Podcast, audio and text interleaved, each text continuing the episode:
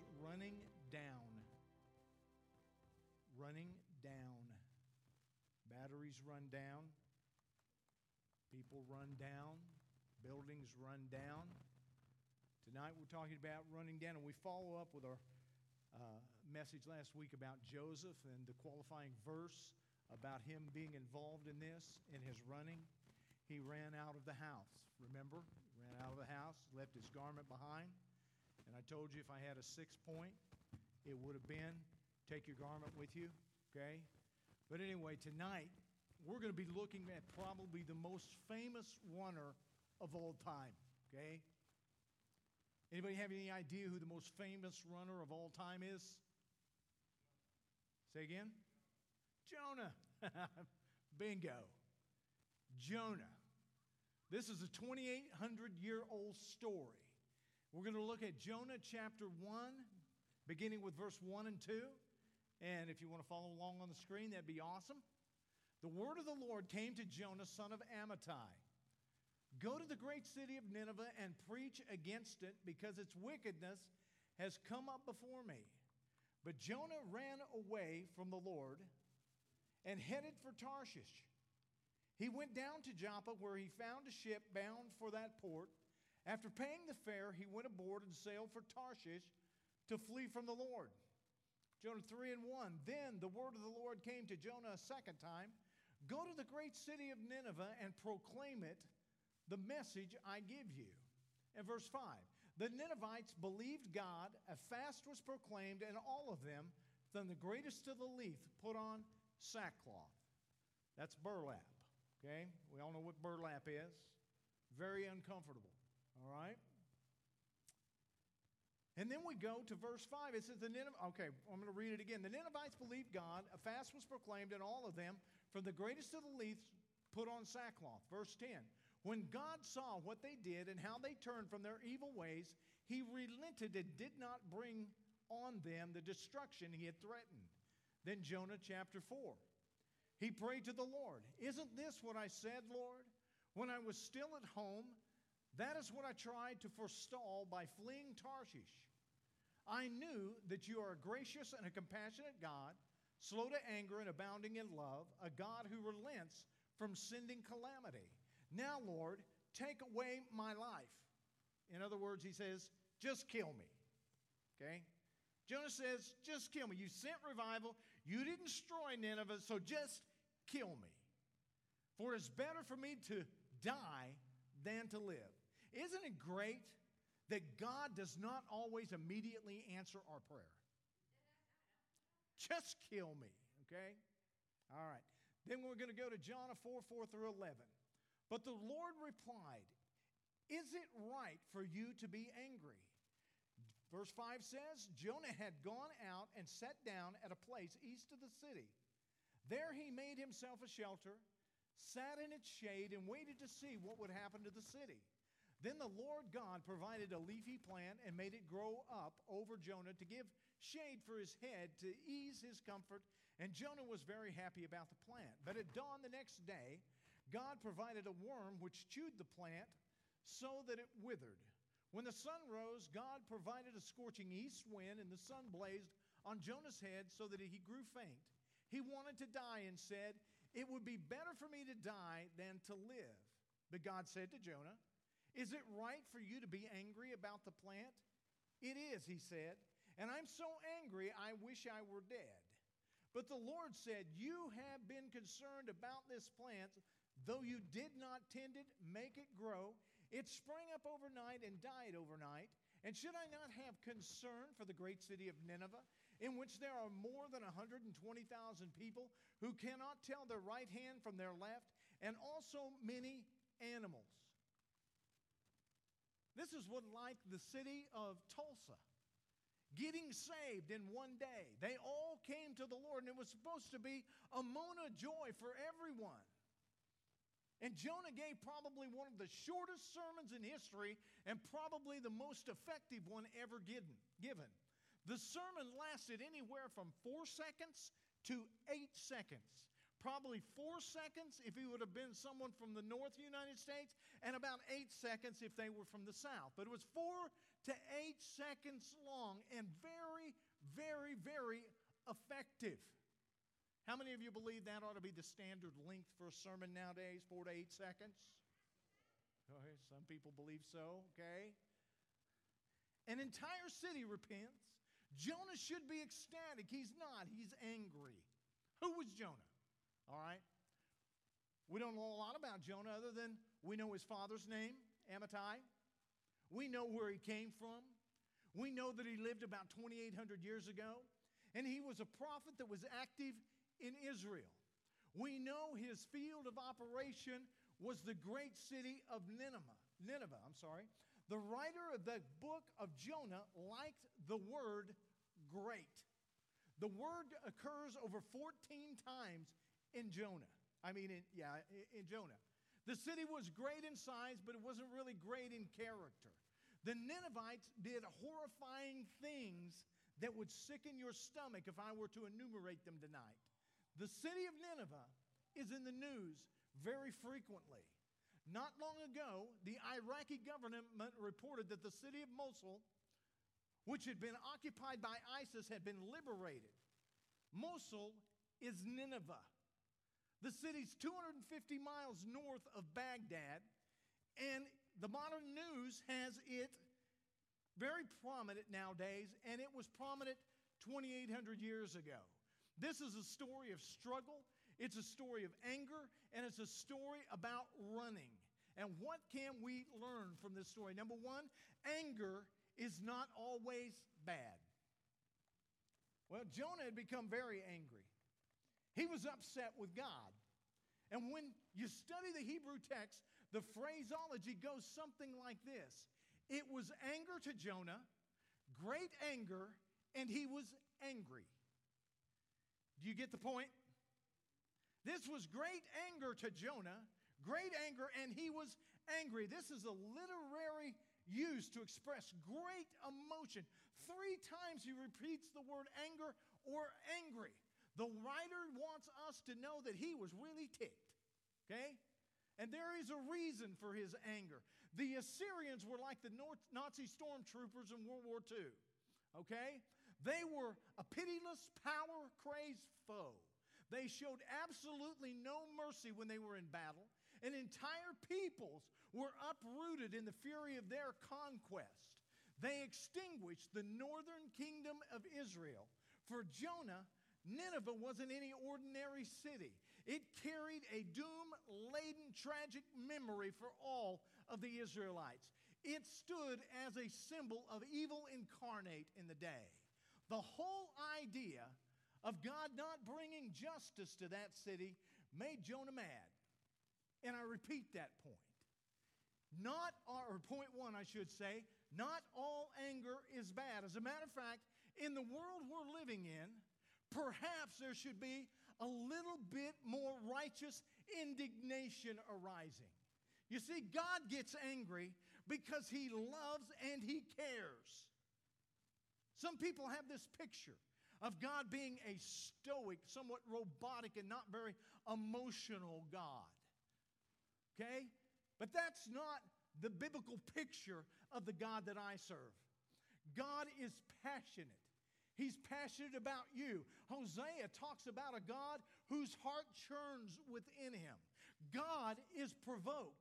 He is grieved and he's angry at times. But God's wrath and anger is his display of love.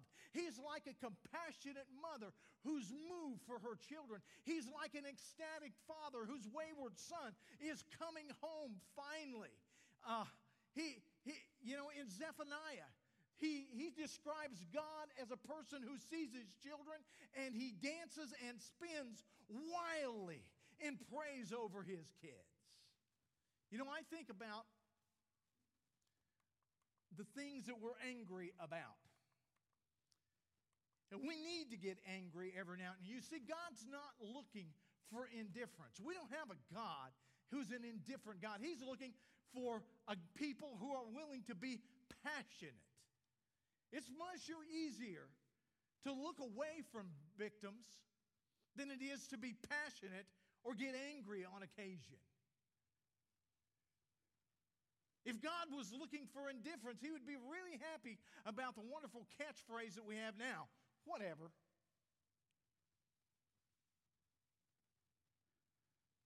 It's easy to look away from victims. Victims in their plight interrupt our dreams, our hope, our work. Indifference causes us to look away from our neighbor's pain and plight. Indifference causes us to view the lives of others as meaningless. Indifference is worse than anger. You see, anger can be creative. A song, a play, a poem, a movie can be created out of anger. But indifference is never creative. Never. Anger will denounce, it'll fight, it will elicit a response. Indifference elicits no response, and indifference is not a response at all. Is it possible that we have a case of compassion fatigue in the church? We've seen so much pain that maybe we just don't care very much anymore. There was a young man on a playground, and he was with four other kids. They were bigger and stronger than he, and the four other kids knocked this other kid to the ground. And they began to kick him, and they began to spit on him. A teacher saw it from across the grounds and came running and rescued the little kid. That's injustice. That create indifference inside of you. Or does that make you angry? I know a lot about this story because that little kid was my son. I wasn't there to show my anger, but I was passionate about it. One day I was reliving it as I was driving a couple of days afterwards and driving down the road. I began to cry. I began to get angry. I pulled over the side of the road because I couldn't see and I pounded my steering wheel because I was angry and there was not a lot I could do about it.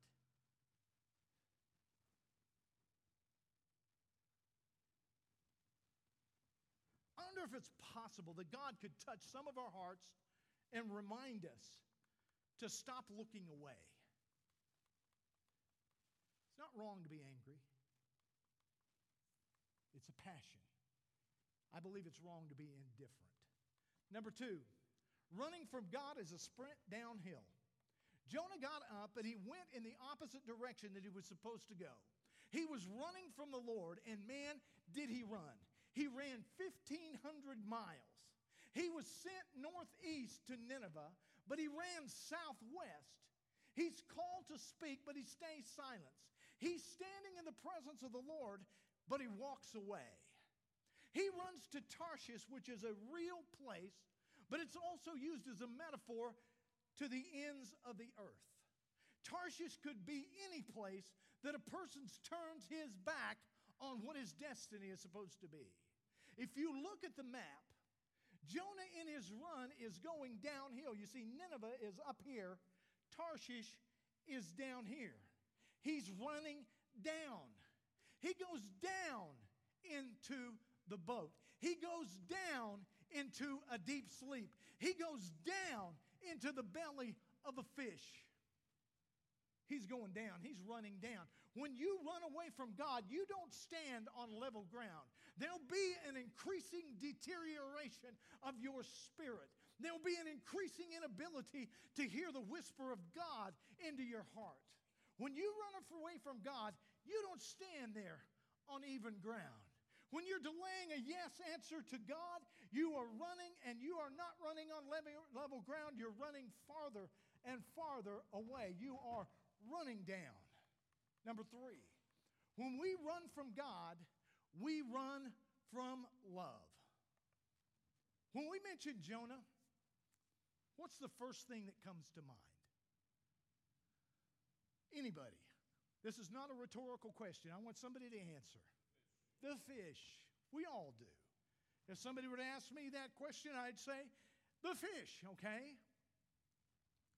A whale. We say that, okay? But we see the big fish in the book of Jonah so much that we miss the greater vision the vision of the great God. You see, Jonah's really not about a big fish. It's really not. There are 48 verses in the book, and God is mentioned 39 times. Fish, God. It's about the great God. He is shown to be beautiful, and he loves the Assyrians, though they are despicable. Isn't it amazing how God can love people that we think are unlovable? God sends wind on the sea, and the sailors cast lots, and God's in all of that. Then he happens to send a great fish, and he is gracious and he's kind hearted. He's patient with Jonah as much as he is with the Ninevites. I wonder which one he loved more. But if you're running from God, you're running from love. Who does that?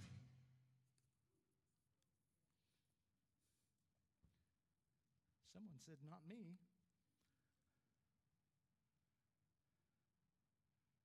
Does that?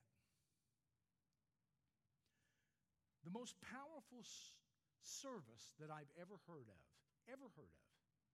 We've heard of Jonathan Edwards and his message, Sinners in the Hands of an Angry God, and I know that was a powerful sermon. Uh, and there have been more, and I've been in powerful service, but I wasn't in this service, but I heard about it. And the preacher went to the pulpit to preach, and it was at a youth camp. And when he got up there, the person that was supposed to be watching his two year old little boy somehow let him go. And the little boy wandered up on the platform and walked up to his daddy. And his daddy picks him up and hugs him and starts talking about his love for his son. And he paralleled it with the Heavenly Father's love for his children. And, and, it was a beautiful, sentimental thing. But he puts the little boy down and kind of pats him on the seat of the pants, and the little boy runs away. About four steps, and all of a sudden he stops and he pivots and turns back around, and he throws his arms out as wide as he possibly can. And he starts running back to his daddy, and his daddy reaches down and grabs him up under the shoulders and picks him up. And the little boy embraces his daddy around the neck as tight as he can, and he puts his head up under his chin and pulls his body as close to his chest as he can to get as close as he possibly can. Just arms and loving his daddy. And instantaneously in that service, people drop to their knees, weeping and crying people giving their hearts to Jesus, some people immediately healed in that moment. In a demonstration that I don't know, I guess God arranged it, of God's heart of love to you and how passionate and how loving He is to all of us. We're running from God. We're not just running from God, we're running from love.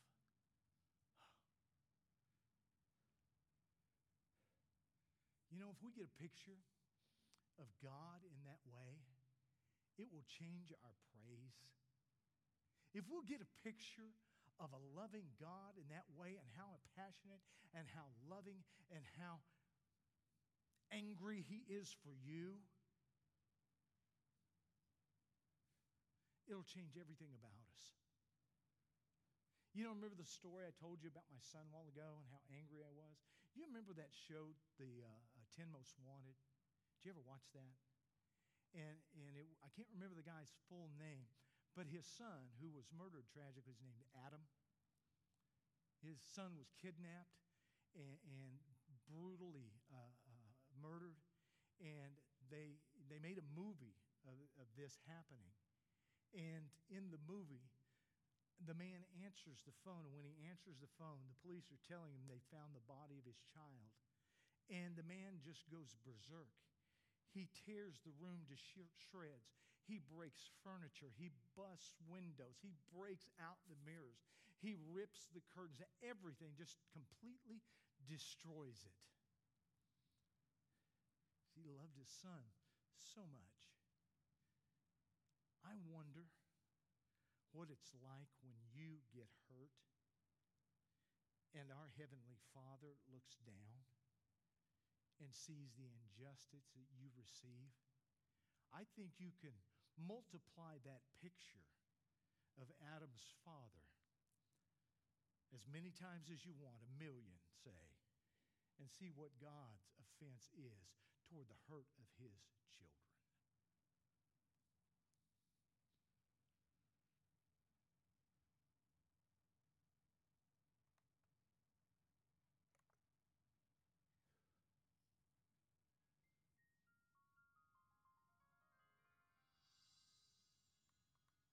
Number four, we've got to allow Jesus to disappoint us.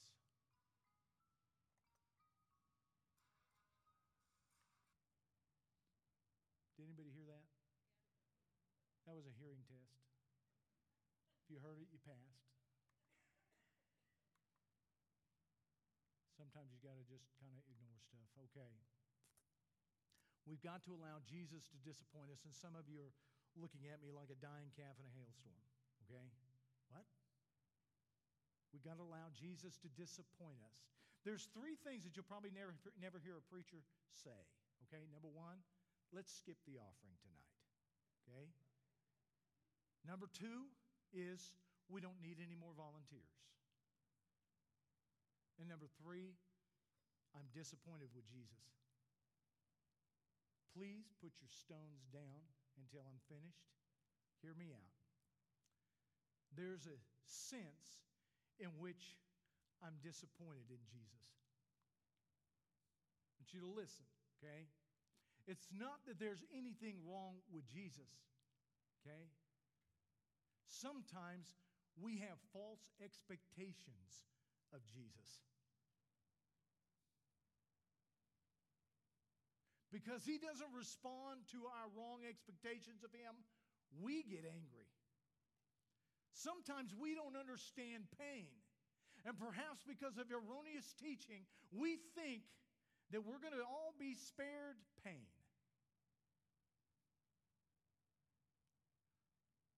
I'm sorry for the heretical teaching, but it's false. The word just does not teach that you'll never have pain. Even though we pray long and hard, He does not always say yes to us and we get disappointed. Have you ever seen one of those nodding dogs in the back of a car? I guess a husband and wife go into the novelty store and they look around and they see these dogs that they feel are cute and they decide, we're going to buy one of those. We're going to put him in the back of our car and we put him in the back of the car, we will never see him again because we can't see him. We're not paying attention to him. But he will be an eternal source of entertainment for the people that are following me everywhere that I go. And I can get joy from the knowledge of that. And they've got the nodding dog back there. Every time he hits a bump, he goes, you know, the nodding dog. We want nodding dogs. The problem is, we want a nodding God. I want this. Lord, do that. Could you make it happen? We want Him to do that. We want a God who always says yes to our requests. I want to know do you always say yes to your children? You didn't, did you? Because you were responsible parents. And you know what happens when you say yes to your children all the time. They become overindulged and they become spoiled. Now, it's different when they become your grandchildren. You could, I'm just, but you get it. If you doubt what I'm saying, I want you to look at the Pharisees. They wanted Jesus to be this, and he was that. I want you to look at Salome, who wanted her children, her sons, James and John, to have thrones in Jesus' kingdom. One of them got boiled in oil, and the other one was beheaded. A little disappointing to Salome. Talk to Peter. He didn't want Jesus to go to the cross. No, never. It'll never happen. That didn't work out for him. Talk to Jeremiah. Talk to a bunch, a whole bunch of people in the Bible, including Jonah. Talk to the rich young ruler. He wanted to make a deal with Jesus. Says no deal. No. God says no. And they're disappointed in God. They had unrealistic expectations of Him. And if we're going to have a faith of maturity, we must have a faith that will allow Jesus to disappoint us. Not that there's anything wrong with him, but it's wrong with our unrealistic expectations of him. You can say anything to God. You know that? When we read Job, we find out we can say anything to him. Job says to God, Kill me now. Just kind of like Jonah. Have you ever gone to Mardel's and looked where they have the little refrigerator magnets, magnets, and seen one that says, "Kill me now, God"? Have you seen one of those? If you find one, let me know. Kill me now. We can be angry with God, but we got to tell Him, Lord, I'm angry. Even if our anger is wrong, it will not change his opinion of you or me. Number five, it's possible to have your body in the church and your heart completely in a different country. Jonah goes to the east side of the city. His anger is unresolved, it's turning toxic. He stopped running, but he's still running in his heart. He's not running physically, but he's still running in his heart. He's done the job, but his heart is still distant. The leaf has grown, he's not happy. There's a worm, and he's still not happy. And there's an east wind, and an east wind is spoken of by Hosea in the scripture as a form of judgment.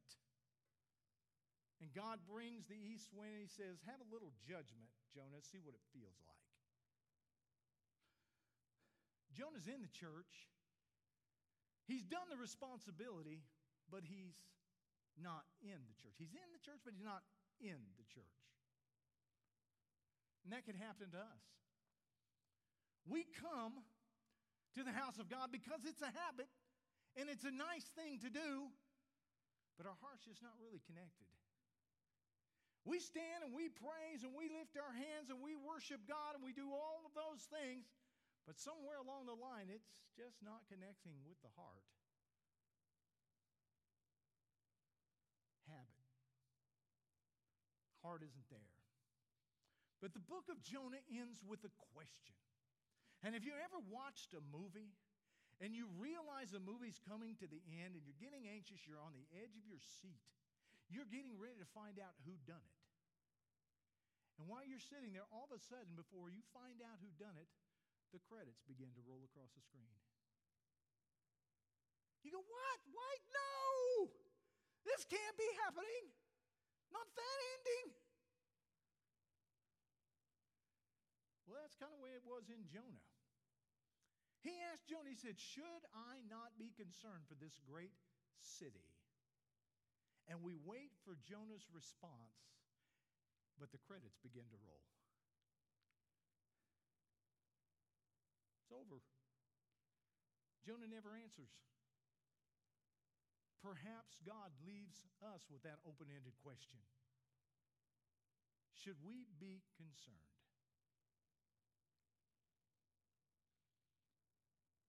we running? Are we running from the responsibility? Are we running from the call? Whatever that call may be. Let's stand.